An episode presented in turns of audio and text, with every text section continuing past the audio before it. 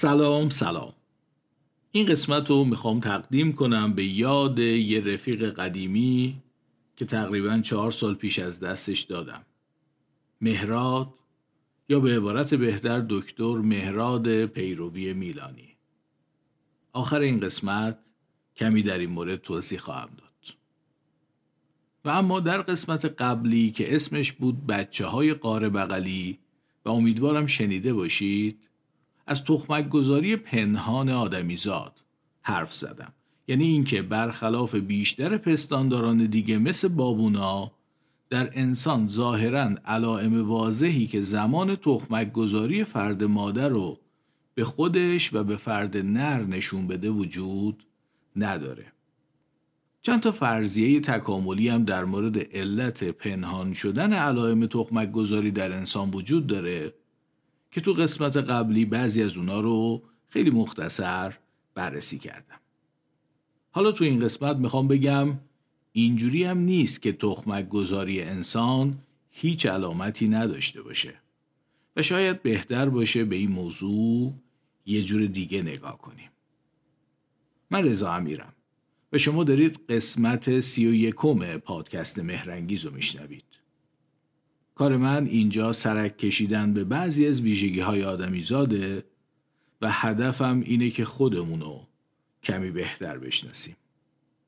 اگه قسمت قبلی یعنی بچه های قاره بغلی رو نشنیدید شاید بهتر باشه اول اونو بشنوید ولی خیلی هم مهم نیست بعدش بشنوید یا هر کار دیگه ای که دلتون خواست.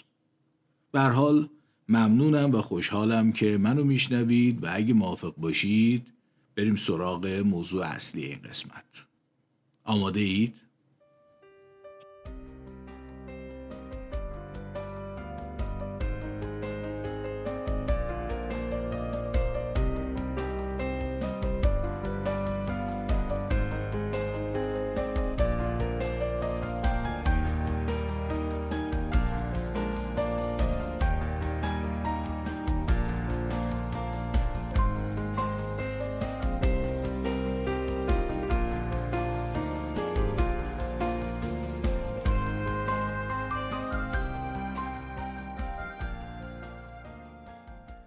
یه خاطره خوندم توی اینستاگرام. نمی‌دونم واقعی بود یا نه ولی اهمیتی هم نداره.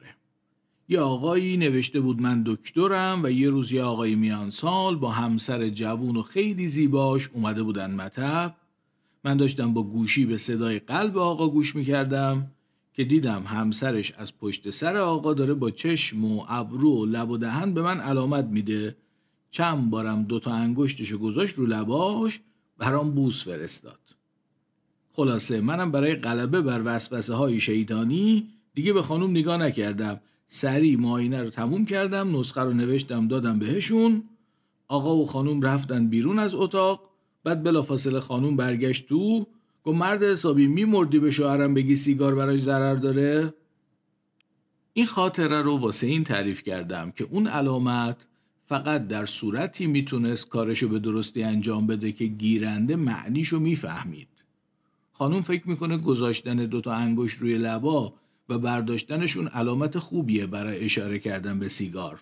تازه فکرم می‌کنه اگر دکتر بفهمه این منظورش سیگاره می‌فهمه که منظورش اینه به شوهرم بگو سیگار نکش به شوهرم بگو سیگار برات ضرر داره. حال هدف خانوم از علامت دادن تغییر رفتار دکتره. داره علامت میده که دکتر یه چیزی بگه به شوهرش بگه سیگار نکش.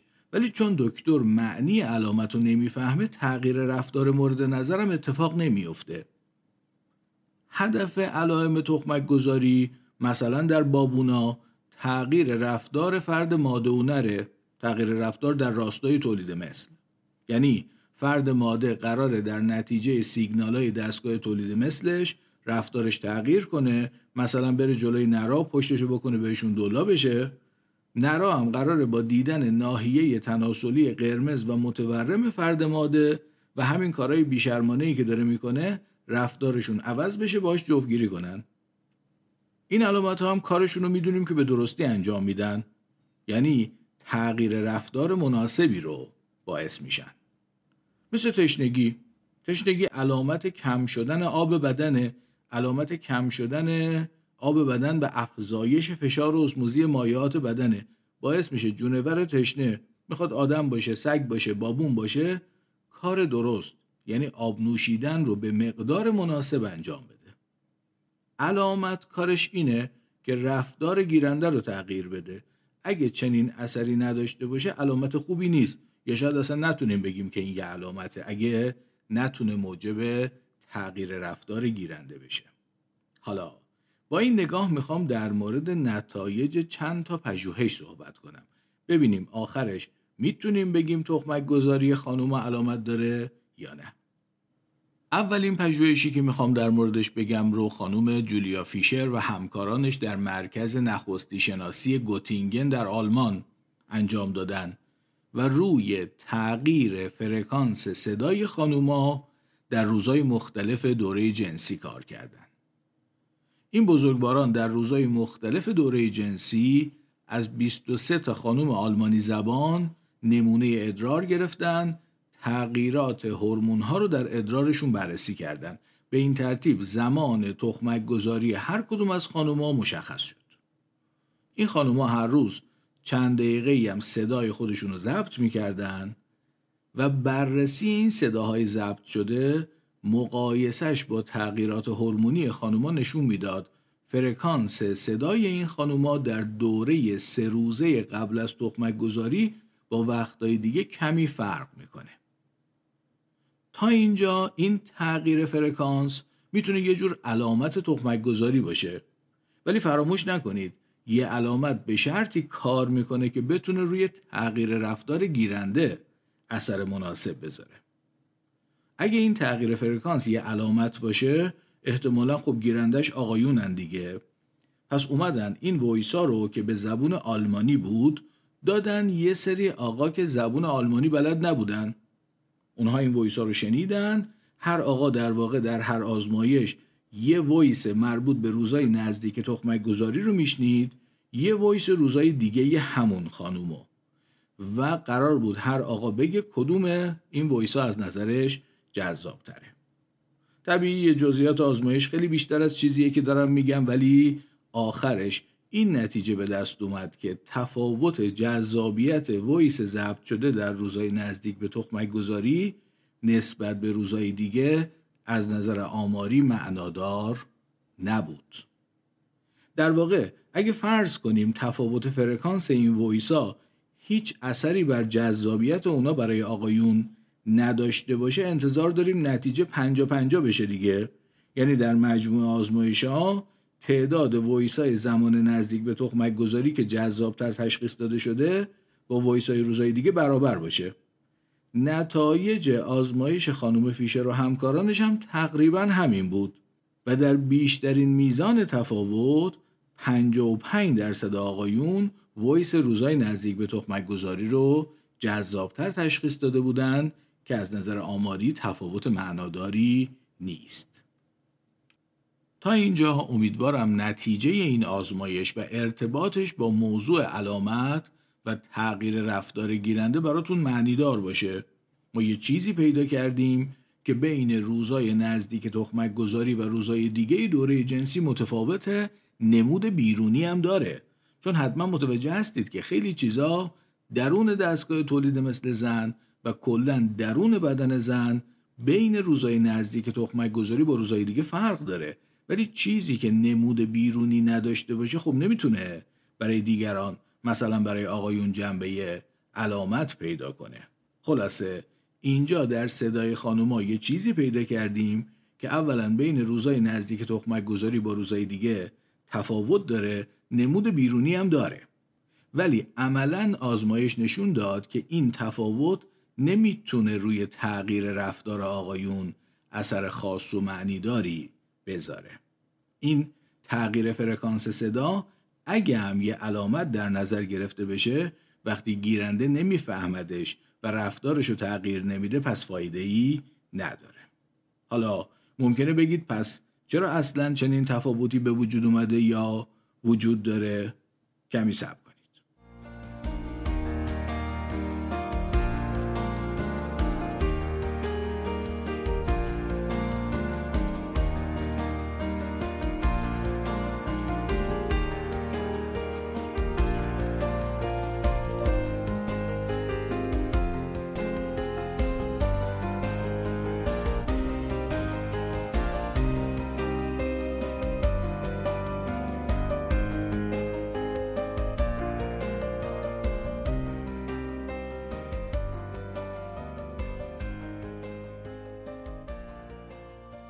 یه پژوهش دیگه هست که سال 2004 توسط پژوهشگران فنلاندی انجام شده.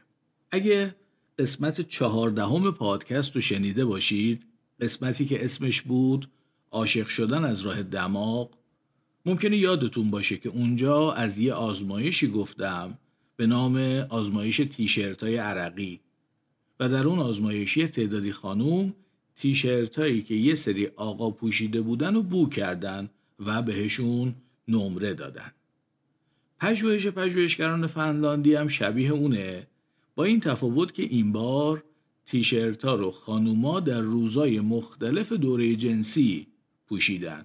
خب فکر کنم هدف معلومه دیگه. می‌خواستم ببینن که بوی بدن خانوم ها در روزهای مختلف دوره جنسی از نظر جذابیت با هم فرق می‌کنه. مثل همیشه جزئیات آزمایش خیلی زیاده. اینجا هم جای بحثش نیست ولی نتیجه خیلی جالبی به دست اومد در خانومایی که از قرص ضد بارداری استفاده نمی کردن بوی بدن در روزای نزدیک تخمک گذاری برای آقایون از روزای دیگه جذابتر بود و این بار تفاوت جذابیت در روزهای مختلف از نظر آماری هم معنادار بود.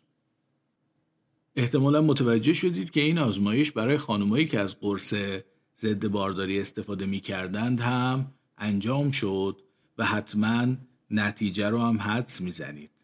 تو این خانوما اون اثر مشاهده نمیشه.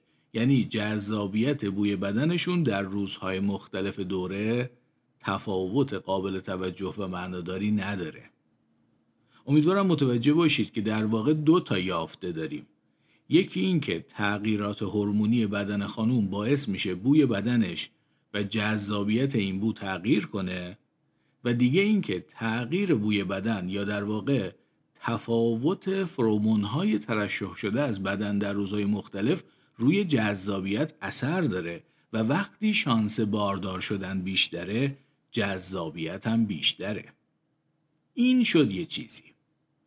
با این حساب به نظر میاد تخمک گذاری آدمیزاد خیلی هم بدون علامت نیست ولی چیزی که تو این پژوهش دیدیم اصلا شبیه علامت های واضح و برجسته تخمک گذاری در بابونا و خیلی از پستانداران دیگه نیست.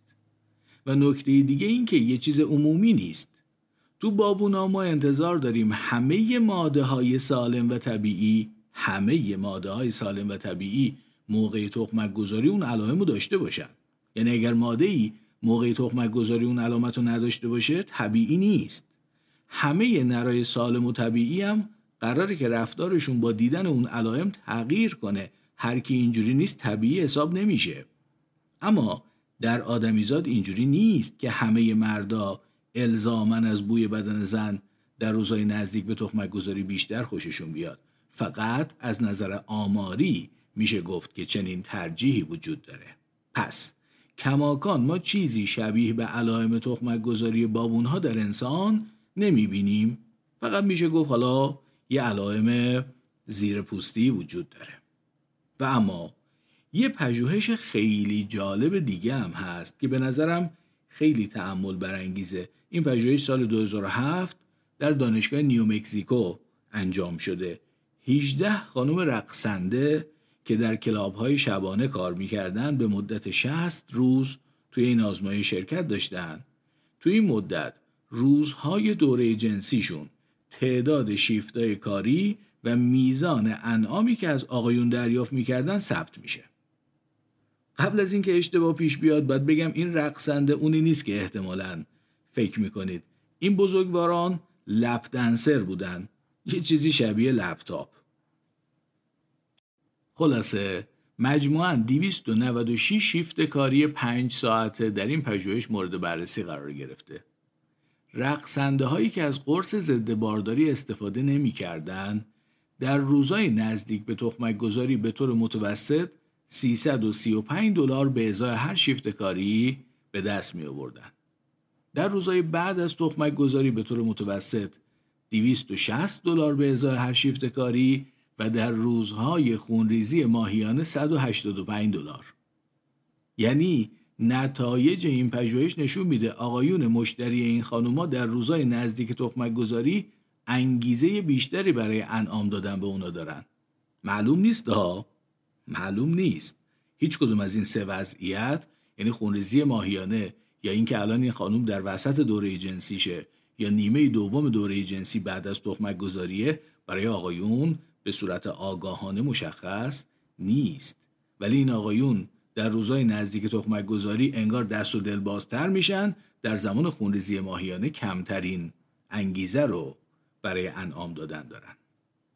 همین پژوهش در مورد خانمای رقصنده‌ای که از قرص ضد بارداری استفاده می‌کردن نشون میده در هر سه مرحله از چرخه جنسی درآمد این خانوما از اونایی که قرص استفاده نمی‌کنن و چرخه طبیعی دارن کمتره. اما یافته مهم در مورد خانومای استفاده کننده از قرص ضد بارداری اینه که اختلاف مبلغ دریافتی در عواست دوره جنسی موقعی که زمان طبیعی تخمک گذاریه با روزای بعد از تخمک گذاری خیلی کم و قابل صرف نظر کردنه. امیدوارم متوجه باشید میشه از این یافته نتیجه گرفت در مورد خانوم با چرخه طبیعی اونایی که از قرص استفاده نمی‌کردن انگیزه مردا برای انعام دادن در روزهای تخمک گذاری نسبت به متوسط معمول افزایش معناداری پیدا می‌کنه. انگار یه چیزی در تخمک گذاری هست انگار خانم در حال تخمک گذاری یه سیگنالی صادر می‌کنه و آقایونم اون سیگنال رو دریافت می‌کنن و دست و دل بازتر میشن.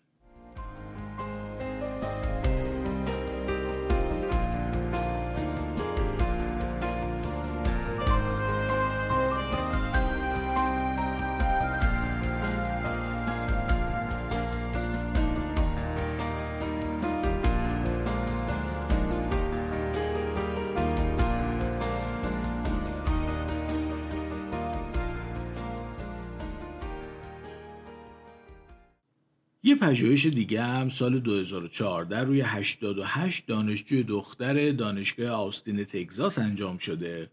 پژوهشگران در این پژوهش روی موضوع ترجیحات خانوما در انتخاب لباسشون در روزهای مختلف دوره جنسی کار کردند.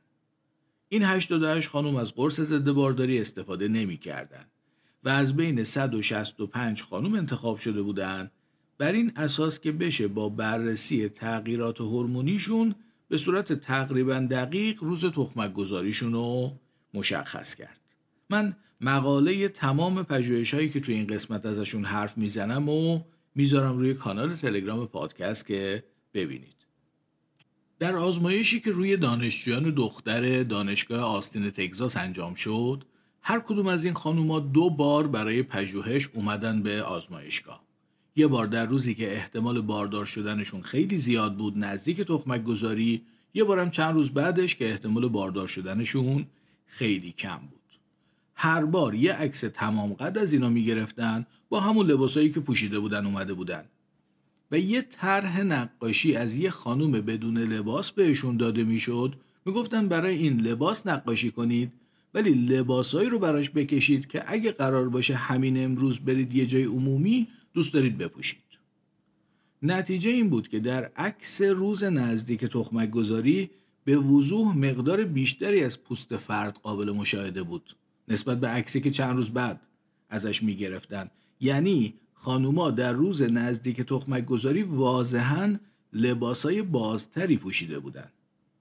همین وضعیت با تفاوت و وضوح بیشتری در لباسای نقاشی شده هم مشاهده می‌شد. یعنی هر خانوم در روز نزدیک به تخمک گذاریش برای اون طرح نقاشی لباسای بازتری می‌کشید. تا روزی که احتمال باردار شدنش خیلی کم بود. به این ترتیب این پژوهش هم نشون می‌داد که خود خانوما انگار به صورت کاملا ناآگاهانه درکی از زمان تخمک گذاری دارن. دقت بکنید این که میگم درک واقعا به این معنا نیست که خودش می‌فهمه. ولی حالش فرق داره حسش فرق داره. به همین خاطره که وقتی می‌خواد لباس انتخاب کنه بره بیرون ناخداگاه لباس بازتری رو انتخاب می‌کنه. مثلا دامن کوتاهتری رو انتخاب می‌کنه. همین حس و حال متفاوت در نقاشی کشیدن هم خودش نشون میده و مقایسه نقاشی ها نشون میده که در روز نزدیک تخمک گذاری لباسای بازتری نقاشی میشه. به هر حال با یه جستجوی ساده در اینترنت متوجه خواهید شد تعداد خیلی زیادی پژوهش در این مورد انجام شده. یعنی هر کدوم از این پژوهش ها اومدن یک متغیری رو در روزهای مختلف دوره جنسی خانوما بررسی کردن و خیلی هاشون هم چنین نتایجی رو نشون میدن که هم خود خانوم ها در روزهای نزدیک تخمک گذاریشون انگار یه حس و حال متفاوتی دارن با روزهای دیگه و آقایون هم انگار یه حس و حال متفاوتی در رابطه با خانومی که نزدیک تخمک گذاریه نسبت به او پیدا می‌کنن. اما هر دوی اینها امیدوارم متوجه باشید که کاملا زیرپوستی و ناخداگاهه و البته که آماریه همش آماریه. یعنی ما حتی یک مورد هم نداریم که بگیم در همه زنهای سالم اینجوریه در همه مردهای سالم اینجوریه. و اما ممکنه دیوید باس رو بشناسید. با کتاب بسیار معروفش به نام روانشناسی تکاملی که آرش حسینیان ترجمه کرده و نشر مثلث منتشرش کرده. در این کتاب به چندین پژوهش اینچنینی اشاره شده و من می‌خوام بخشی از کتاب رو براتون بخونم. این قسمتی که می‌خونم شروع فصل دوم کتاب روانشناسی تکاملی دیوید باسه. کارل گرامر روانشناس تکاملی تیمی از پژوهشگران را گرده هم آورد تا به بررسی پیامهای جنسی بپردازند مکان پژوهش بار مجردها بود او گروهی از ناظران را در بار مستقر کرد و از شیوه های ویژه‌ای برای رتبه بندی کمک گرفت تا بفهمد در آنجا زنان چقدر با مردان تماس برقرار می کنند. بیرون از بار یکی دیگر از اعضای تیم پژوهش با هر زنی که از آنجا بیرون می آمد روبرو می شد و از آنها می پرسید که آیا حاضرند در این تحقیق مشارکت کنند؟ از زنانی که با این موضوع موافقت می کردند عکس گرفته می شد و سپس کارل گرامر این عکس ها را وارد کامپیوتر می کرد و با استفاده از یک نرم افزار مقداری از پوست بدن هر زن را که در معرض دید بود محاسبه می کرد. علاوه بر این از زنان داوطلب خواسته می‌شد تا پرسشنامه مختصری را در مورد روش های کنترل بارداری و وضعیت کنونی چرخه قاعدگیشان تکمیل کنند. مواردی نظیر مدت زمانی که از آخرین دوره قاعدگیشان میگذرد. نتایج این پژوهش نشان داد که در بار مجردها در گروه زنانی که از قرصهای پیشگیری از بارداری استفاده نکرده بودند مردان با احتمال بیشتر با زنانی تماس برقرار می کردند که در بارورترین زمان چرخه قاعدگیشان یعنی حدود زمان تخمک گذاری قرار داشتند. در مقابل با زنانی که در دوره تخمک گذاری نبودند با احتمال بسیار کمتری تماس برقرار می شد. به این ترتیب گویا برخلاف باور عمومی مردان قادر به شناسایی سرنخهای ظریف زمان تخمک گذاری زنان هستند اما تفسیر دیگری هم وجود دارد زنان در دوره تخمک گذاری از طریق نحوه لباس پوشیدن پیامهای جنسی بیشتری عرضه می کنند. نتایج این پژوهش نشان داد که زنان در دوره تخمک گذاری لباسهای چسبانتر و بدن نماتر و دامنهای کوتاهتر می پوشیدند. و همینطور مقدار بیشتری از پوستشان را در معرض دید قرار می‌دادند.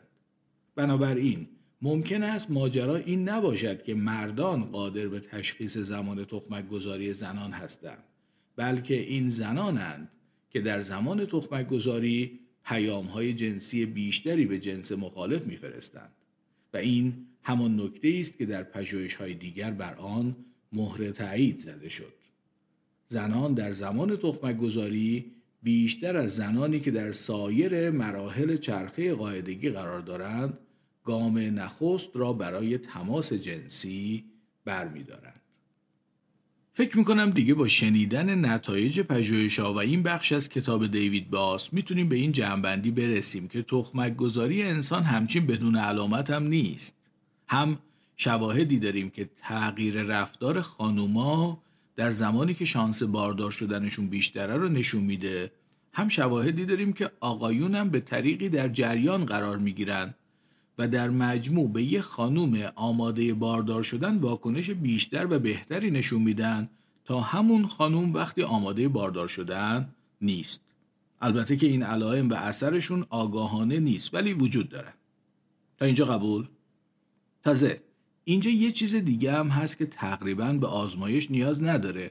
اونم اینه که میل جنسی بسیاری از خانوما نه همشون ولی بسیاری از خانوما در زمان نزدیک به تخمک گذاری یعنی وقتی که بیشترین شانس باردار شدن رو دارن بیشتر از زمانهای دیگه است. اینم در راستای همون مشاهدات و نتایج قبلیه و معنی و کارکردش هم کاملا مشخصه.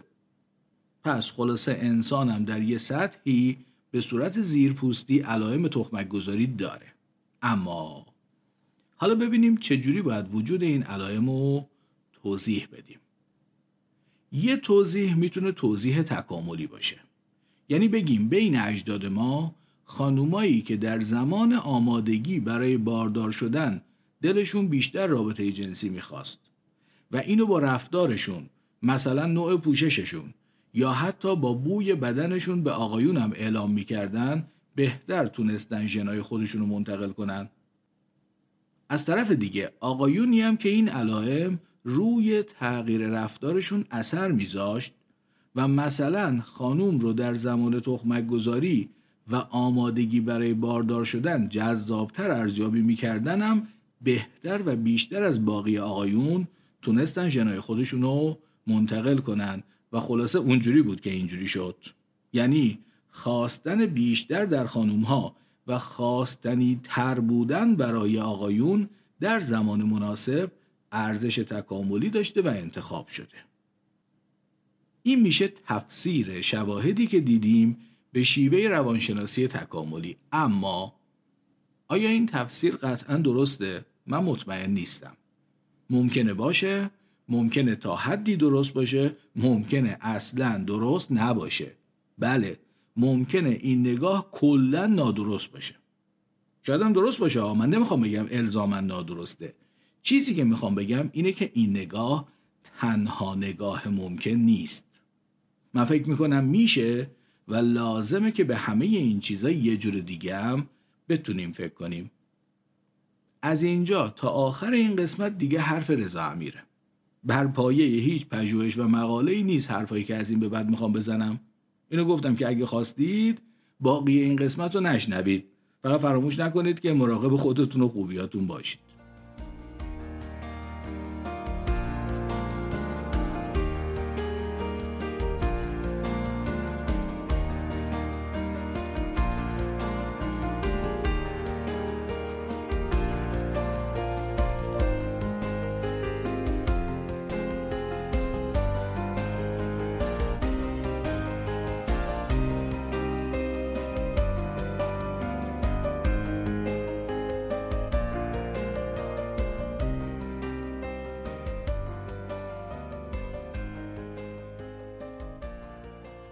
اولین تردیدی که به نظر من در مورد درستی توجیه تکاملی این شواهد وجود داره اینه که آیا زمان و فشار تکاملی کافی برای این فرایند وجود داشته؟ امیدوارم متوجه باشید وقتی میگیم توجیه تکاملی شواهد معنیش اینه که بین اجداد ما گروهیشون ژنهایی داشتن اون ژنها مثلا با اثر بر ساختار مغزشون یا میزان ترشح هورمون‌هاشون یا گیرنده های بویاییشون یا اصلا همه اینا باعث می شده زنا در زمان تخمک گذاری بیشتر طالب رابطه جنسی باشن. مردا هم زنایی رو که تو این مرحله از چرخه جنسی بودن بیشتر میپسندیدن. باید برای توجیه تکاملی این گروه از اجداد ما به اندازه کافی نسبت به بقیه شانس زادآوریشون بیشتر می بوده حالا بقیه کیان؟ بقیه زنا و مردایی که در زمان تخمک گذاری و زمانهای دیگه خواستنشون برابر بوده دیگه. حالا ممکنه در زمان تخمک گذاری و در زمانهای دیگه خواستنشون برابر و خیلی زیاد بوده. چون اگر خواستنشون کم بوده می‌تونیم بذاریم کنار. اونایی که کلا خواستنشون کم بوده معلومه که چرا نتونستن ژنهاشون رو به خوبی منتقل کنن. اما دقت بکنید ما الان در مورد کم و زیاد نداریم حرف می‌زنیم. در مورد نابرابری خواستن در روزهای تخمک گذاری و روزهای دیگر حرف می‌زنیم. اگه طرف مقابل اونهایی بودن که همیشه می‌خواستن همیشه هم زیاد می‌خواستن. آیا می‌تونیم مطمئن باشیم فشار تکاملی لازم و کافی برای اینکه این گروه رو به اون گروه ترجیح بده وجود داشته؟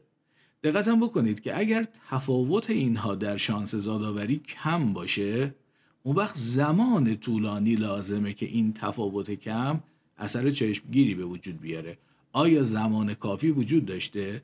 من هیچ کدوم از این دوتا رو نمی‌تونم با قاطعیت بگم که وجود داشته یا وجود نداشته اما اولین تردید رو از نظر خودم مطرح کردم ممکنه این چیزی که ما داریم فکر می‌کنیم به خاطر نبودن تفاوت کافی در شانس زادآوری دو گروه یا نبودن زمان کافی قابل انجام نبوده باشه. حالا شما ممکنه بگید باشه. فرضیه جایگزین چیه؟ تو داری این فرضیه رو مورد تردید قرار میدی؟ یه فرضیه دیگه می‌تونی مطرح کنی؟ اگه این علائم تخمک گذاری که شواهد نشون میدن به خاطر ایجاد مزیت تکاملی به وجود نیومده پس چجوری توجیهشون کنیم؟ فرضیه جایگزین از نظر من می‌تونه این باشه که علائم تخمک گذاری انسان شاید باقی مونده در حال حذف شدن علائم اجدادمون باشه. این موضوع رو اگر یادتون باشه تو قسمت ماهیچه کف دستی بلند توضیح دادم.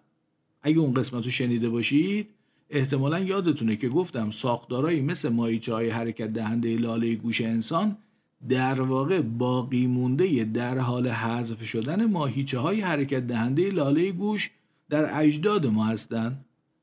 این چیزایی هم که ما در مشاهداتمون می‌بینیم و می‌تونیم بهشون بگیم علائم تخمک گذاری ممکنه باقی مونده در حال حذف شدن علائم تخمک گذاری اجداد ما باشن. فراموش نکنید که حذف شدن چنین چیزایی در روند تکامل خیلی آهسته اتفاق میفته به زمان خیلی زیادی نیاز داره. خلاصه ما بر اساس شواهدی که دیدیم می‌تونیم بگیم یه علائم خفیف و زیر پوستی تخمک گذاری در آدمیزاد وجود داره که روی تمایلات و احساسات خانوما و آقایون اثر می‌ذاره. ولی نمی‌تونیم با اطمینان بگیم اینا چون در اجداد ما مزیت تکاملی ایجاد می‌کردن به وجود اومدن. ممکنه اینا دارن از بین میرن و ما داریم باقی مونده در حال حذف شدنشون رو که خیلی طول می‌کشه کامل حذف بشن می‌بینیم. پس متوجه شدید که من هم یک تردید مهم برای اون توجیه تکاملی دارم هم یه فرضیه جایگزین دارم. تردید مهمم اینه که آیا زمان و فشار تکاملی کافی وجود داشته؟ فرضیه جایگزینم هم اینه که این ویژگی ها تهمونده در حال حذف شدن علائم تخمک گذاری اجداد ما هستند اما بریم سراغ موضوع بعدی که به نظرم خیلی مهمه و در بررسی چنین شواهدی واقعا لازمه که بهش توجه کنیم.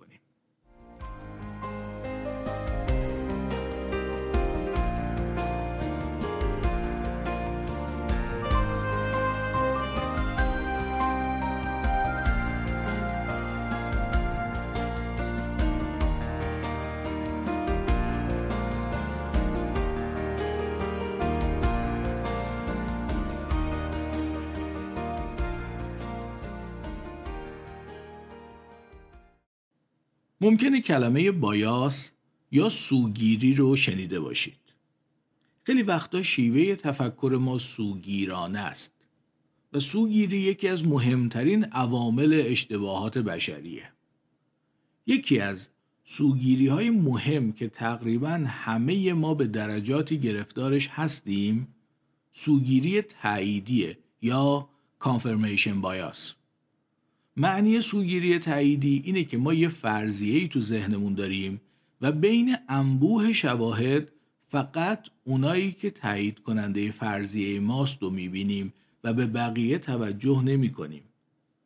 در این مورد هم گمان من اینه که ممکنه دچار سوگیری تاییدی شده باشیم.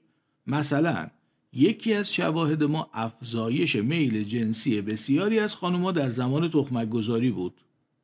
ممکنه بدونید که بیش از نیمی از خانوما در روزای خونریزی ماهیانه هم افزایش میل جنسی رو تجربه می‌کنند و می‌دونید که در این زمان شانس بارداری اگه صفر نباشه خیلی به صفر نزدیکه. پس دیگه نمی‌تونیم افزایش میل جنسی در زمان خونریزی ماهیانه رو اونجوری توجیه کنیم. توجه به افزایش میل جنسی در روزهای نزدیک به تخمک گذاری که شانس بارداری خیلی زیاده و بی توجهی به این پدیده در زمان خونریزی ماهیانه که شانس بارداری نزدیک به صفره می‌تونه مثالی از سوگیری تاییدی باشه. یعنی ما فقط داریم اونی رو می‌بینیم که در راستای تایید فرضیه خودمونه. دیدن گزینشی شواهدی که در راستای تایید فرضیه ماست. فراموش نکنید که در هر دو مقطع زمانی هم ما صرفا داریم از آمار حرف می‌زنیم. یعنی همه خانوما اینجوری نیستن. در بیشتر خانوما میل جنسی در روزهای نزدیک به تخمک گذاری بیشتر میشه. در زمان خونریزی ماهیانه هم همینطوره. برای همه این اتفاق نمیفته امیدوارم متوجه باشید. قصدم از مطرح کردن این حرفا این نیست که بگم توجیه تکاملی بیش در خواستن و خواستنی تر بودن خانوما در روزهای نزدیک تخمک گذاری الزامن غلطه. صرفا می‌خوام از سهلنگاری اجتناب کنیم. و موضوع رو عمیقتر، دقیقتر و بدون سوگیری ببینیم. نگاه علمی اینجوریه. اولین پژوهشی که تو این قسمت گفتم و یادتونه؟ خانمای آلمانی زبانی که صداشون رو ضبط می‌کردن و شواهد معناداری برای جذابتر بودن صداشون در روزای تخمک گذاری نسبت به روزای دیگه پیدا نشد. اگه گرفتار سوگیری تاییدی نباشیم نباید فقط به نتایج پژوهش‌هایی توجه کنیم که فرضیه ما رو تایید می‌کنن. مثلا افزایش درآمد خانمای رقصنده در روزای تخمک گذاری احتمالا داره به ما نشون میده آقایون به طریقی که البته آگاهانه نیست علائمی رو دریافت می‌کنن که بهشون نشون میده این خانم در بیشترین احتمال بارداریه و در نتیجه بدون اینکه بفهمن چرا نسبت به خانمایی که در اون روزهای خاص هستن دست و دل بازتر میشن.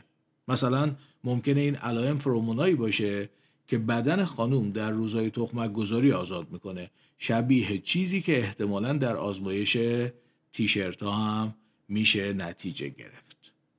اینجا یه نفر با روحیه دقیق علمی باید این سوال براش پیش بیاد که اگه زمان کافی برای تکامل دستگاه حسی مردا برای درک مثلا علائم بویایی تخمک گذاری وجود داشته چرا در همون زمان اتفاق مشابهی برای علائم شنوایی برای اون فرکانس کمی متفاوت رخ نداده؟ چرا مردا اون فرکانس رو جذابتر ارزیابی نمی‌کنن؟ اگه این فرض تکاملی رو بپذیریم که تشخیص خانوم آماده برای باردار شدن برای پدران ما اونقدر مزیت تکاملی ایجاد می‌کرده که بر این اساس انتخاب بشن طبعا قدرت درک علائم بیشتر می‌تونسته بهتر باشه دیگه. اصلا شاید یکی دماغش گرفته بود یا بویاییش یه مشکلی داشت. اون وقت می‌تونست از طریق شنوایی خانوم مناسب رو تشخیص بده. به هر حال شواهد نشون نمیده تغییر فرکانس صدایی علامت باشه. پس چرا به وجود اومده؟ یه جواب اینه که شاید این تغییر فرکانس صدا اثر جانبی یه چیز دیگه باشه. خلاصه برای مهمه که ما حواسمون باشه. خیلی راحت ممکنه فکر کنیم داریم کار علمی می‌کنیم و حرف علمی می‌زنیم در حالی که اینطور نباشه. توجه کنید من می‌خوام تکرار کنم. اصلا نمی‌خوام بگم توجیه تکاملی برای این شواهد الزامن غلطه. می‌خوام توجهتون رو به این موضوع جلب کنم که به این سادگی ها نیست و ممکنه بشه جور دیگه ای هم فکر کرد. مخصوصا علاقمندم توجهتون رو به کانفرمیشن بایاس یا همون سوگیری تاییدی خیلی جلب کنم چون بسیار موضوع مهم و شایعیه. اگه حوصله کرده باشید و تا اینجا رو شنیده باشید ممکنه الان اینجوری باشید که آخرش چی؟ الان عرض می‌کنم. متاسفانه یا خوشبختانه ما دانشمند نیستیم. یعنی من که نیستم. و قرار نیست چیزی به دانش بشری اضافه کنم. البته بدم نمیاد ولی تا الان که فرصتش نشده. کار من اینه که با مطالعه مطالب و پژوهش های علمی انجام شده توسط دانشمندان و روایت کردنشون برای شما تلاش کنم که خودمونو کمی بهتر بشناسیم. بعد از قسمت قبلی که در مورد نبودن علائم تخمک گذاری در انسان بود در این مورد خیلی جستجو و مطالعه کردم که تو این قسمت بخشی از نتایج این جستجوها رو شنیدید. جمعبندی من اینه که یه چیزی قطعیه. تمایلات و احساساتی در ما هست که خیلی کم ازشون آگاهیم یا اصلا نسبت بهشون آگاهی نداریم و بخش بزرگی از رفتارها و افکار ما رو کنترل می‌کنن یا دست کم نقش مهمی در شکلگیری اونا دارن. ممکنه علت شکلگیری این تمایلات و احساسات این باشه که در اجداد ما مزیت تکاملی ایجاد می‌کردن. یعنی دارندگان این تمایلات و احساسات نسبت به ندارندگان اونا بهتر و بیشتر تولید مثل می‌کردن. ولی ممکنم هست این تمایلات و احساسات باقی مونده در حال حذف شدن چیزای دیگه باشن. چیزایی که در اجداد ما بودن. حالا تو مسیر حذف شدن ما داریم یه چیزایی ازشون می‌بینیم. ولی علت یا مکانیسم شکلگیری اون تمایلات و احساسات هر چی که باشه هر کدوم از این دوتا فرض که باشه بازم در اصل شناختی که ما امروز باید از خودمون به دست بیاریم تفاوت زیادی ایجاد نمیشه.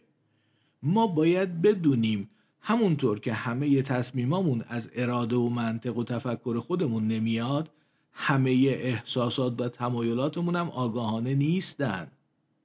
مهم نیست افزایش خواستن خانوما و خواستنی بودنشون برای آقایون در روزهای آمادگی برای باردار شدن ساید افکت یه چیز دیگه است یا به خاطر ایجاد مزیت تکاملی در اجداد ما نسبت به اونایی که اینجوری نبودن به وجود اومده یا باقی مونده در حال حذف شدن تمایلات اجداد ماست. اصلا مهم نیست. مهم اینه که ما آدمیم و قرار نیست کار بسیار مهمی مثل تولید مثل رو بر اساس احساسات و تمایلات ناآگاهانه انجام بدیم. به نظر من در درجه اول مهم نیست که این تمایلات از کجا میاد. مهم اینه که بفهمیم اینا از یه جایی غیر از عقل و منطق ما میاد و ما باید با عقل و منطق تصمیم بگیریم. مخصوصا در یه مورد بسیار مهمی مثل تولید مثل.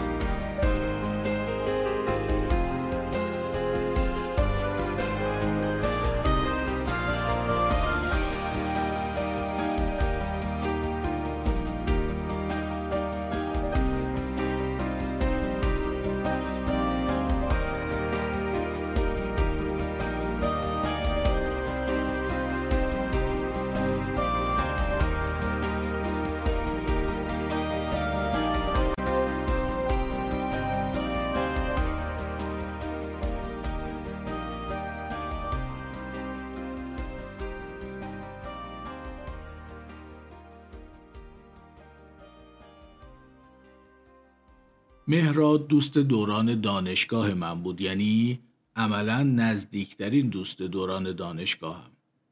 یه تصادف یعنی اینکه ما هر دو سال هفتاد و یک پزشکی شهید بهشتی قبول شدیم باعث شد با هم آشنا بشیم و دوست بشیم. من همیشه زندگی به هم یاد داده که آدما بر اثر تصادفایی با هم دیگه برخورد می‌کنن اما با هم موندنشون و زیاد شدن رابطهشون دیگه تصادفی نیست. بین من و مهراد اتفاقی که افتاد این بود ما با یه تصادف با هم دوست شدیم ولی برای سالها بعد برای 27 سال این دوستی ادامه پیدا کرد جوری که با هیچ کدوم دیگه از بچه های اون دانشگاه حداقل برای من اینطور نشد. ما در مورد این چیزهایی که در پادکست ازشون حرف می‌زنم خیلی صحبت می‌کردیم. مطمئنم اگه بود الان احتمالا اولین نفری بود که هر قسمت از پادکست رو میشنید. بعدش کلی با هم در مورد موضوعش حرف می‌زدیم. البته احتمالا قبل از درست کردن خیلی از قسمت ها هم باهاش مشورت می‌کردم.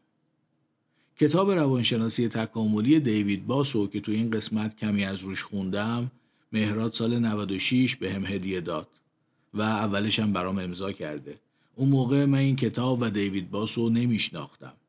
و خیلی از دیدگاه هایی که تا به حال در قسمت های قبلی پادکست شنیدید حاصل مطالعه همین کتابه که مهراد به من هدیه کرد.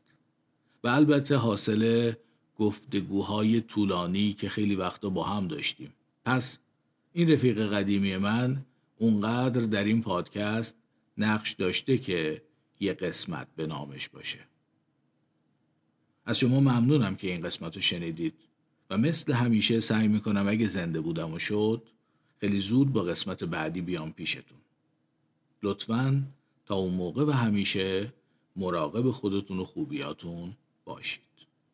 دوباره باز خواهم گشت در گلخانه ها را باز خواهم کرد تمام آسمان را آبی پرواز خواهم کرد. تو را در کوچه های کودکی آواز خواهم کرد.